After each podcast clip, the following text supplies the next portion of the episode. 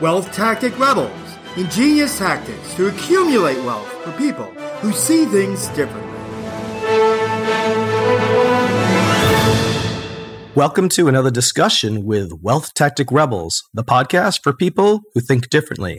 I'm your host, Kevin Dumont. I've been thinking differently in the wealth field for going on nearly 15 years now. Today, I'm joined by our expert guest, Frank Bria. Frank, how are you doing today? Doing great. Kevin, thanks so much for having me on the show. Thanks. You sound a lot more healthy than I do right now, so I'm glad about that.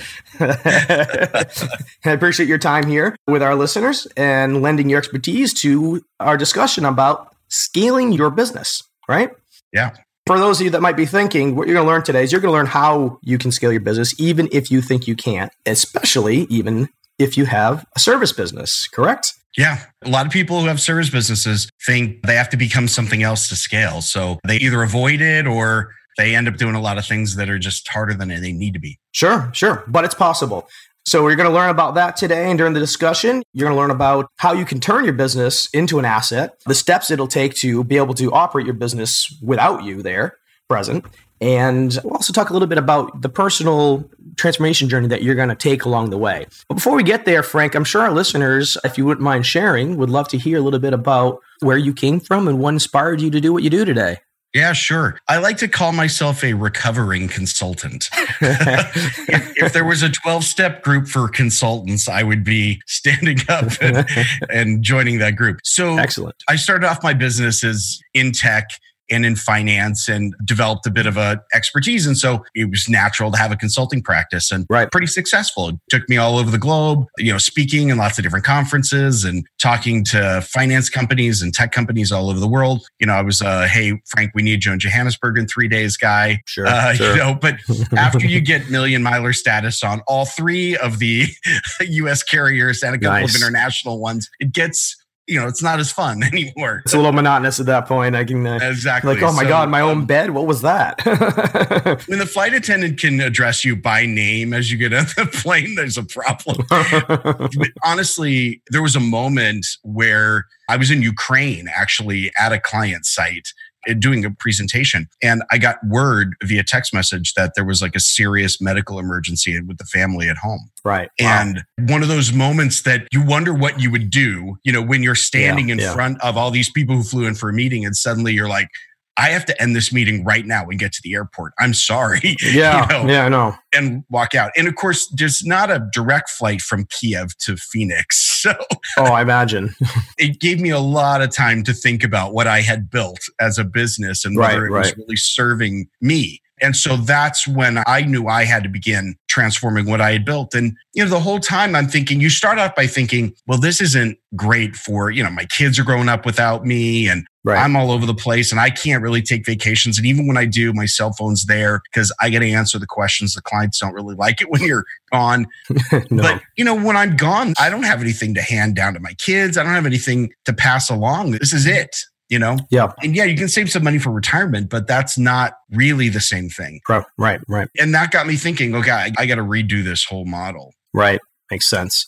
That makes total sense. And I underwent a similar philosophy idea during my career path where it's just kind of, do I always have to be there to make money? And is this something that I can train someone else to do? And is it something that I can pass off or sell off, whichever the case may be, to someone else, whether it's the next generation or someone else entirely? So that makes sense. So why don't we start talking a little bit about, the scaling your business and what we're talking about, but transforming it through that to an asset. Right. Yeah. So the definition of scale is the theoretical definition of scale is that when you get a new customer that you don't have to spend any more time.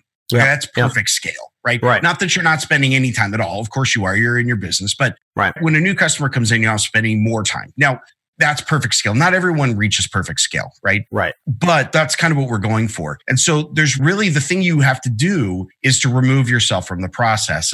There's a section of my book, Scale, that actually the subtitle is Fire Yourself. And that's fundamentally what you need to do. You figure out how to fire yourself from your own business. Pay myself unemployment, correct? Right. Yeah, exactly. I'll take unemployment and the profit draw from the ongoing cash flow. But the idea is that if you think about about where you are involved in your business, there's probably three major areas that right now you're taking the role and you have a hard time seeing somebody else do it, right? Sure. The first is sales and marketing, okay? Mm. A lot of times as sole proprietor business owners, especially in service businesses, we're doing the selling.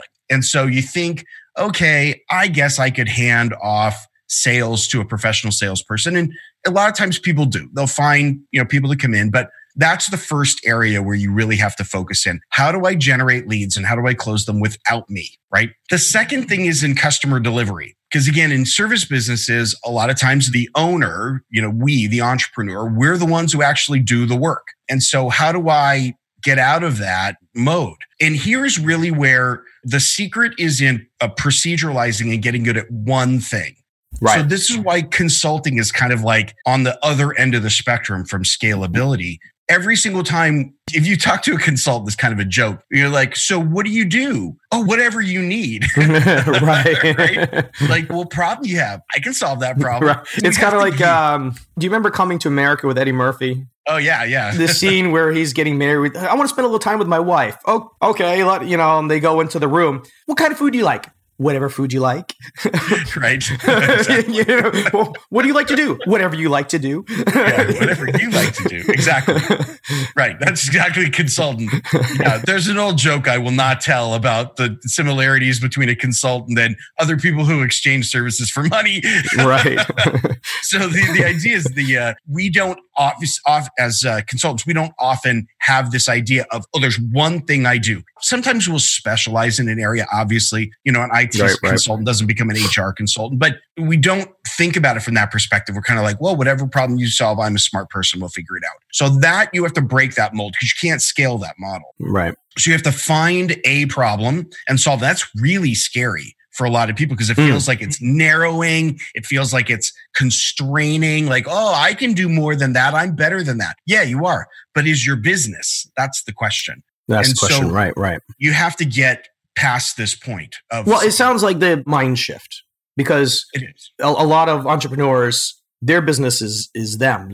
They do it. And if they do it well, their business does it well. And what you're saying is the business needs to be able to perform that task or process or whatever it is without you. Yes, exactly. And therefore it needs to split. There needs to be this splitting of the business from the owner, and just because the owner can do it doesn't mean the business should. In fact, it probably shouldn't. It's probably not a good business move to replicate the owner's intellect, right? Because when you grow, if you're going to fire yourself, that means you got to hire a bunch of you. And if you're the business owner, you're probably a superstar. And it is not a great hiring model to go hire a bunch of superstars. It's just not a great way to do it. Well, it's hard to find them. Right. And then they're going to be just as driven maybe as you are. I mean, I know that can happen. And I think there's two sides of that because first of all, I know it's hard to find them, but if you do find them, you're going to want to keep them. But they're probably the kind of person that once they figure it out, they're going to want to go and do it on their own. Yeah, I mean, there is a bit of of course. And there may be some conflict in the way that you want to do things and they want to do things. So, it's an interesting thing about hiring the right kind of people for sure. Right. So I've heard a lot of entrepreneurs say, I never want to hire entrepreneurs because they all want to build their own thing. Right. So I get that. There's this fine line because you also don't want to hire just clock punchers either, No, that's true. You definitely want to hire people who are willing to build your vision. So I call these people intrapreneurs. You want to hire an intrapreneur. Yeah. Same kind of idea. Right. They have the same sort of drive, the same desire to build, but they're willing to do it in your vision and your structure because they just don't want to do it for themselves. Gotcha. So that's the definition is they're like an entrepreneur, but they're going to do it in your business. Right. So for example, in hiring interviews, I'll often ask, so what side projects do you have going on right now?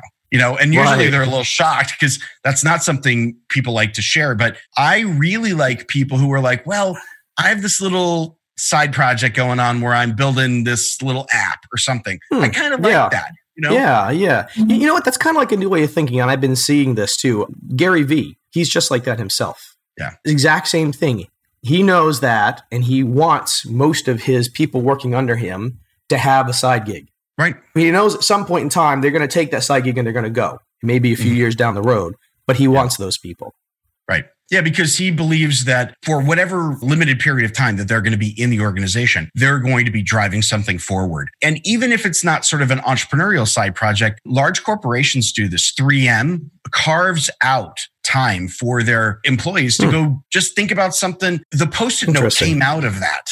That came out of that process, right? Probably 3M's most successful products ever, you know? Wow. True. I was just using one a little while ago. You know, I mean, right here, you know, on the have the digital one on your computer now, even. Right. Exactly. Know? I still kind of like the, I'm kind of tactile. Yeah. Tactile. But Google does this, right? Google gives their employees time to work on some side project. And a lot of the really cool things that we have of Google came out of those things, you know? Yeah, yeah. So there is something to be said about that. But you definitely don't want to keep trying to hire that superstar, does-it-all person. It's just not sustainable. So that's the second thing. And the third thing you really have to watch out for is where the intellectual property is coming from. Right. So as the entrepreneur, we're kind of like the source of all the great stuff we're doing. And if you're going to fire yourself, that's got to either be stable or you have to have some process by which that's created. You know what? It's the manufacturing process of a service business. Right. Like we Makes don't sense. Think about service business having manufacturing, but what is manufacturing? It's to create product. And that's what a lot of service businesses need to do. Right. And the service business product is the service they can offer to whatever the clients, which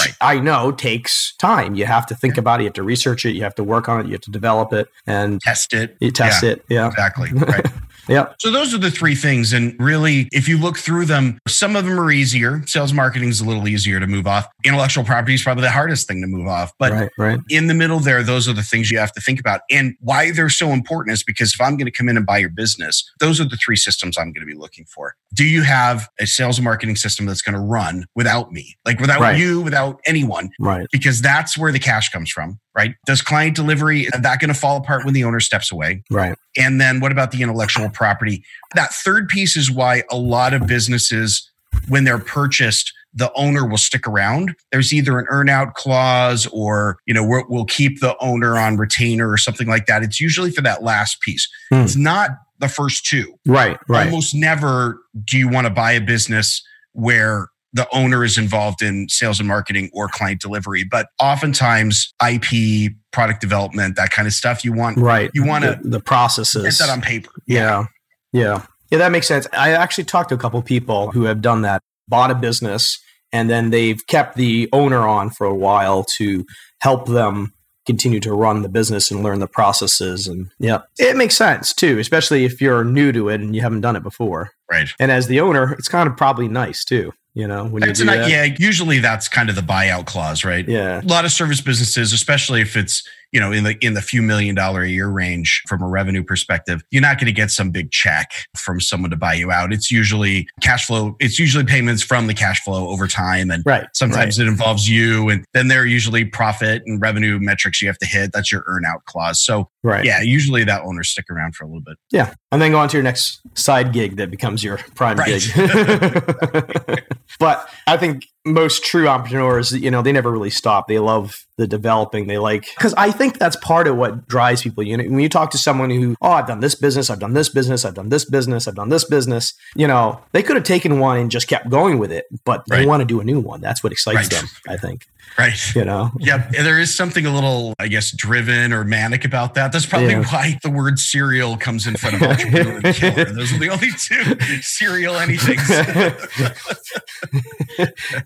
Maybe one of these days we'll have a psychologist on here discuss the similarities between the two. Actually, I've read some articles that talk about the not psychopath traits, but like narcissistic traits. And there's something about entrepreneurs that sort of slide over into that bucket a little bit. You kind of have to have a little bit of like you against the world thing going on. Right. So, yeah, I can imagine. So we've got the three steps, where the leads come from, who's going to deliver it, and the intellectual property. I'm sure, you know, we could probably have a podcast episode in each one of those three sections if we wanted to, but so probably a podcast, a whole podcast in each one. There you go. Yeah. So let's move on to the next part, because I think this is actually, you know what? I wanted to make a quick mention here before we move on to the next part. This sounds a little bit like, and I'm wondering what the differences are between what you're talking about and people, you know, if anyone's done some research, they probably already come across the ebook or the E-myth, I'm sorry. E-myth, yeah. The E-myth, which is franchising your business. In other words, turning it into something that can run without you. Just what you're talking about is it's an asset. So it's a tangible asset that you can either move on with or sell or pass on or something. Yeah. I mean, there are a lot of common themes with the E-myth. I mean, fundamentally, the core message of the E-myth is there's a difference between someone who runs a business and someone who's a practitioner. And a lot of times service businesses start with practitioners who want to start businesses. And the E-myth, the overall flow of the E-myth starts with, you have to decide which of those two things you want to be. Right, if you want to be a practitioner, that's one thing. But if you want to run a business, you have to transform yourself from practitioner to CEO. Right. Then there's a lot of different ways to do that. You know, the E-myth, there's an entire licensing and coaching stuff around E-myth. There's E-myth consultants and stuff who will help you figure out proceduralizing and processing and in some cases even franchising as one potential business model. Right, right. But there's a lot of ways to solve that problem. There's a lot of ways to do that. Some are better than others. But yeah, fundamentally, that's what the E-myth is about is you need to transform. You need to become something different than you are today. Right. Yeah. But you're taking it to a little bit higher level and focusing really on that, turning your business into an asset and more side. Yeah, I mean, we tend to work with service business owners that deliver high value services. Right. Those are the ones that have a hard time, or the hardest time scaling, because there's this siren song in internet land that the way to scale is to either become a software company, perfectly legitimate way to scale a service company, or to become sort of an information product company or a digital course company. And so what ends up happening is you have these high-valued service providers that charge $50,000 for a consulting arrangement. And in order to scale, they think what they need to do is to start selling $2,000 courses online. Right. And it feels wrong. Like if you're charging $50,000 to suddenly start charging $2,000, it feels wrong. But then there are all these clattering voices out there that are like, oh, but how many? You only have to sell like 25 of those and then you're back up to 50 again. And so people do this like mental math in their head, but it feels wrong because it is wrong. Like you take a high valued service and you think you have to distill it down into $2,000. This idea of teaching as business sort of cropped up probably in the early 2000s, mid 2000s. And it's brilliant in terms of trying to scale, but it's kind of gone, it's the pendulum swung a little too far the other way. Right. And, you know, when I see consultants that, you know, work with Fortune 500 companies, like create PDFs and sell them for $300, thinking that's the only way they can like scale their business, you know, my heart breaks. Like there's something fundamentally wrong about that. Right, so, it really is about, oh no, you can have a service business and you can actually even have a done-for-you service business that's scalable. It's just that you have to create the processes so that you do the same thing every single time, right? Right. I mean, think about McDonald's. McDonald's is scalable. They still make a hamburger for you every time you order one. Right. It's scalable. Right. You know, it's because there's certain things that you can't walk into McDonald's and order a T-bone. Like, it's not on the menu. It's true. Yeah. It's true. So those are the kinds of things you start to have to think about in your high-end services in order to make that work, because you have to really start proceduralizing things. Right, right. And that's really the key to it right there. I agree. I couldn't do this podcast without having some sort of procedures in place. Yep. I hear about people that don't really have procedures. They just kind of have an idea in their head of what to do. But I feel like it's, if you don't have some procedures, it's how can you manage a business? It's hard. You know, it's interesting because for me personally, I'm kind of like the odd duck in this area where I love a lack of structure. Right. I thrive in lack of structure. So as a consultant, it was great. I could walk into a room full of C-level executives at a Fortune 500 company with no agenda and hold a meeting for 90 minutes. And I was completely comfortable with that. Right. I love it. It's exciting. It's thrilling, but you can't build a business like that. You can't build a business off of that. That's true. That's true. So, but also a trained mathematician. Like I started off in mathematics. And so for me, it's all about process and structure. Yeah, I like to build them. I just don't like to do them. Yeah. Because you're a problem solver. You enjoy that challenge of solving a problem, the thrill of overcoming it. Yeah. Yeah. So I like to describe it as creating order out of chaos. And that's fundamentally what scaling requires. Right. I go into a company that's essentially chaos. It's working, but it's chaos. And you got to create order out of it. You know, the clock has to strike 12 at the right time and all that good stuff. Yeah. Yeah. Makes sense. Scaling is creating order out of chaos. Makes sense. Yeah. So let's touch on the next section here before we get to the end of our podcast. So during this process, and I'm looking at this, if you've ever watched, you know, Gordon Ramsay and those other shows, right? When he's creating the systems for their restaurants, the thing that he's spending the most time on is transforming the owner. So this is something that I'm sure you've experienced, that the people you're working with are going through their transformation journey during this process. In fact, I say every business growth exercise is a personal transformation journey, every single one. Right. It's interesting, as you work with a lot of startups, there is a curve for founders where as the company grows bigger and bigger, they change what they do. And it makes logical sense, right? Like when we first start off, we're not really a CEO, we're like a project manager. Like we might have a couple of things that are going on, but we're just kind of managing tasks. At some point though, we grow because we hire people to manage those tasks for us. And now we're managing project managers. And so we're managing now a business, right? Right. But then we grow another level and then we hire people to manage the business for us, these little silos of the business. And all we're doing is we're creating strategy for them, right? Right. And so we're now managing strategy and we have people managing the business. And then you grow again and you bring people to manage their own strategies in these little silos. Right. And you're now creating vision, which is interpreted in as strategy. So we have to grow, right? As all those things go up. And, you know, we look at a lot of examples of CEOs out there. I mean, take Mark Zuckerberg as an example. You know, he started in his room, in his dorm room coding, and now he's the CEO of a multi-billion-dollar corporation. We look at that and we think that's normal. It's not. Right. That's actually the exception, not the rule. So most founders don't grow up to be CEOs. Most founders fail. They flunk out. Right. As the company grows, one of two things happens. Either the company stops growing because the founder stops growing, or external investors or other people are involved and they kick the founder out. Right. Most startups I've been involved with, either as an advisor, board member, or in itself, the founder has been relegated to some office in the side of the building. So you're in the way now. No one's allowed to go in. It happens a lot more frequently than you think. And it's because the CEO, the founder, refuses to grow. Refuses to take on the next role, refuses to let go of the minutiae and become a bigger leader, refuses to stop thinking about the bits and bytes of what's being delivered and start thinking about bigger and broader issues like vision and team leadership. Right. And you know what? Not everybody's going to pull that off, which is why a lot of founders flunk out. So that's the challenge. Yes, you have to go through that growth cycle if you want to stick with the company and have it grow. So basically, if you're an entrepreneur and you start a business and you're scaling it, you want to be able to stay with it as it scales and continues to grow to whatever the potential is. You have to understand that you need to change with the business. Yes, your mentality, your mindset of what you're doing has to change. And if you don't, you're going to hold your business back. Exactly. If I had to think about the most common conversation I have with a client, it is where they come to me about ready to fire us. Right. And they go, this isn't feeling good. Like you're having us do stuff that like, it's not really, my personality isn't really in the business anymore. Like we're more of a kind of do our thing and we don't like all this stuff. That's usually the most common conversation. So we stop, we think about it and go, okay, you have a choice to make. Like, first of all, I never told you this was going to be easy or fun.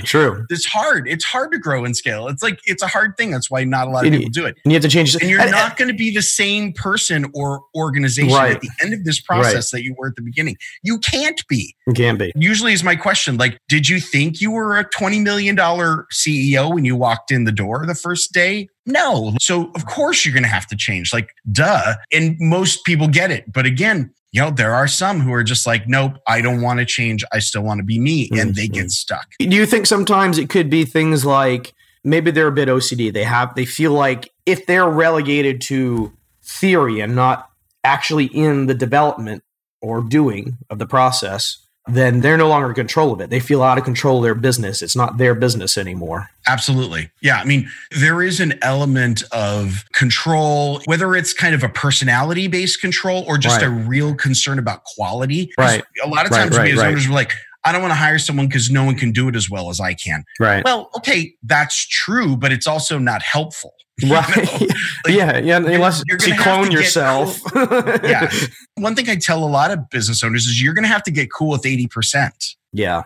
And that's a hard thing for a lot of business owners to deal with. Like, imagine. Well, I don't want to do 80%. Like I want to do 100%. Great. Well, then you're going to stay a $700,000 a year business and that's it. Right. You're not going to get to $5 million because you have to get to 80%. Otherwise, you can't scale. Yeah, you can't scale. You'll never find anybody who's going to be as good as you.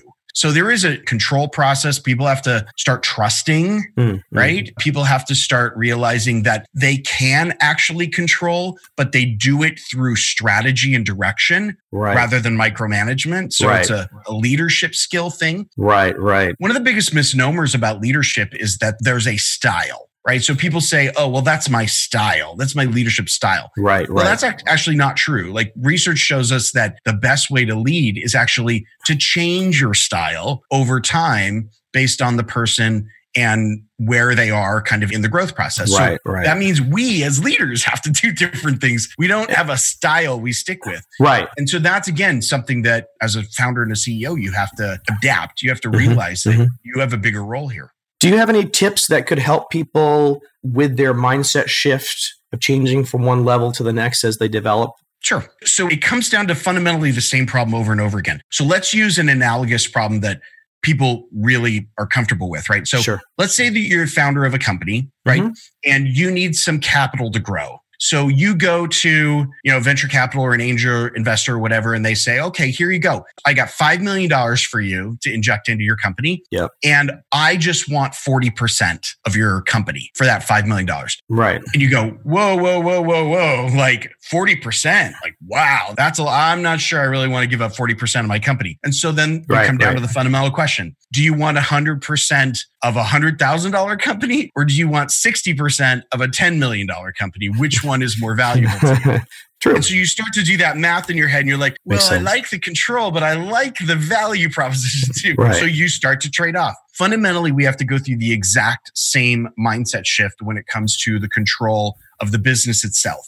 You don't even need investors to have this conversation. You just need to bring in really good team members who are going to take over some of the things that you don't want to let go of. And the question is, do you want 100% control of a small company, or do you want to share that control with a group of people who you have hired to help you drive a bigger vision? So you do have to sit back with that and think about it and absorb it and say, okay, is this what I really want? There you go. Come down to what you want. When you figure out what you want, then you can start rationalizing your mind and understanding why, okay, I want this. So what do I have to do to get it? I have to do this. I have to do that. I have to give up a little control. I have to strategize instead of build the structure or hire some good entrepreneurs.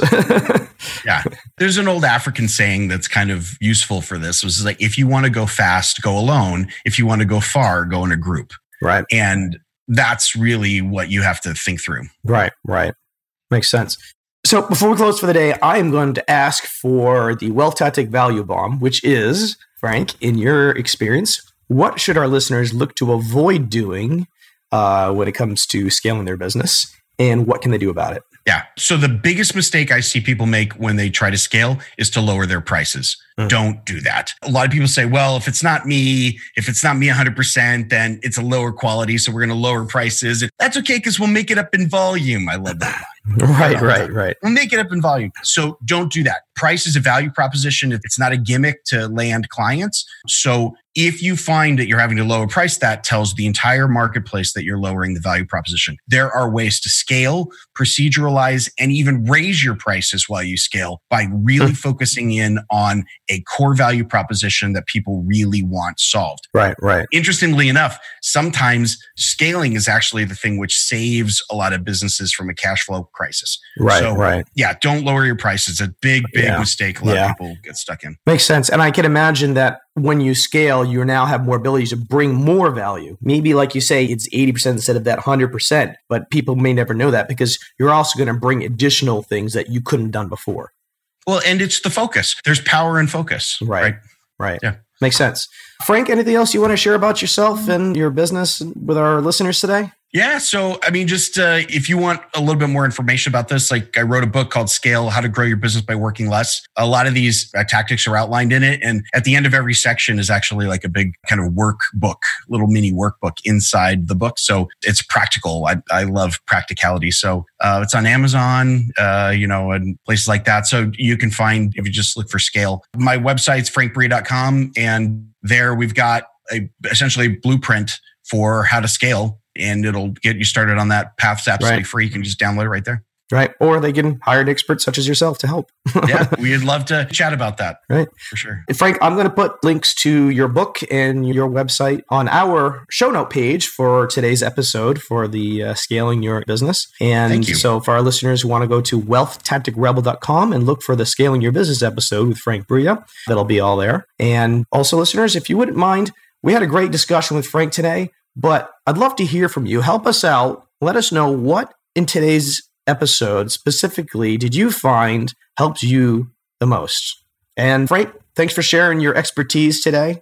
Kevin, thanks so much. It's an honor to be on your show. Absolutely. It's an honor having you. Wealth Tactic Rebel listeners, honor having you on our discussion today. And we hope you all have a fantastic day. Want to really see things differently?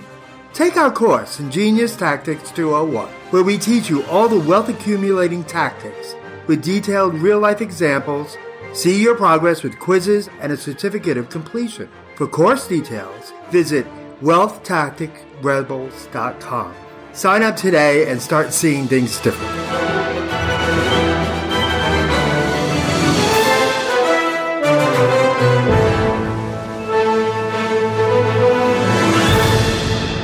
This presentation is intended as informational only. The information presented does not consider your particular financial objectives, risk tolerance, time horizon, or other unique circumstances, and does not constitute a personalized recommendation or replace the advice of a financial, tax, or legal advisor or other qualified professionals.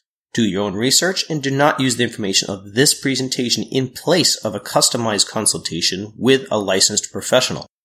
To the best of our ability, we provide content that is accurate as of the date of release. However, we give no assurance or guarantee regarding its accuracy, timeliness, completeness, or applicability. We assume no liability for the information of this and related presentations.